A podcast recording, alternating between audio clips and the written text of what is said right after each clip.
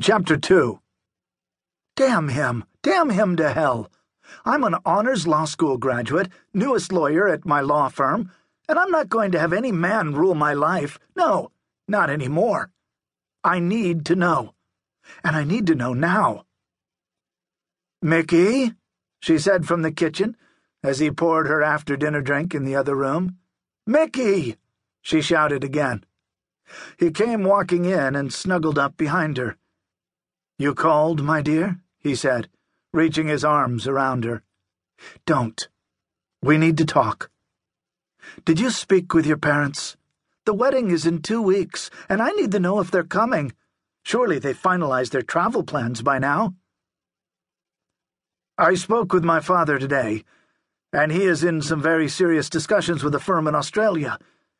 Very delicate negotiations and he may have to leave at a moment's notice to go there.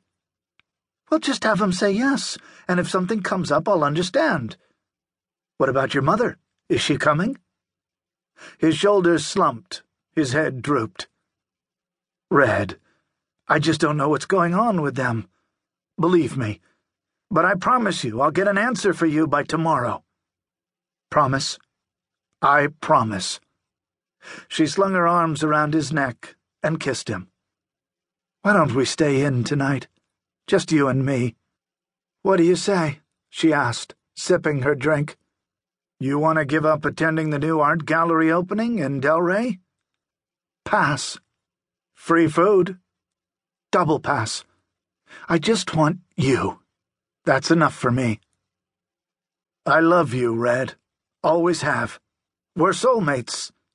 He paused and looked up at her. Don't ever leave me. Never. He was one of the strongest willed people she'd ever met, but he had certain ideas about family that she had never understood. For some reason, people leaving scared him. Let's stay in, then, he said, wrapping his arms around her. Maybe do some popcorn and watch some horror or mystery flick on TV? She pouted. How about Casablanca? B&B, Bogart and Bergman doesn't get any better than that. Or Sleepless in Seattle. Or Love Affair. Or The American President. What do you say? He pulled her close and whispered, Hmm, a nice romance movie. How about a compromise, say, Rear Window? He kissed her neck. Jimmy Stewart and Grace Kelly? Romance mystery, the best. I would love that, she said, kissing his ear. Unless she smiled and kissed him again, then turned out the lights and led him upstairs. Mickey softly squeezed her hand. He felt guilty. How could he tell her without hurting her? Damn him. He had to tell her soon. Tomorrow. I will tell her tomorrow.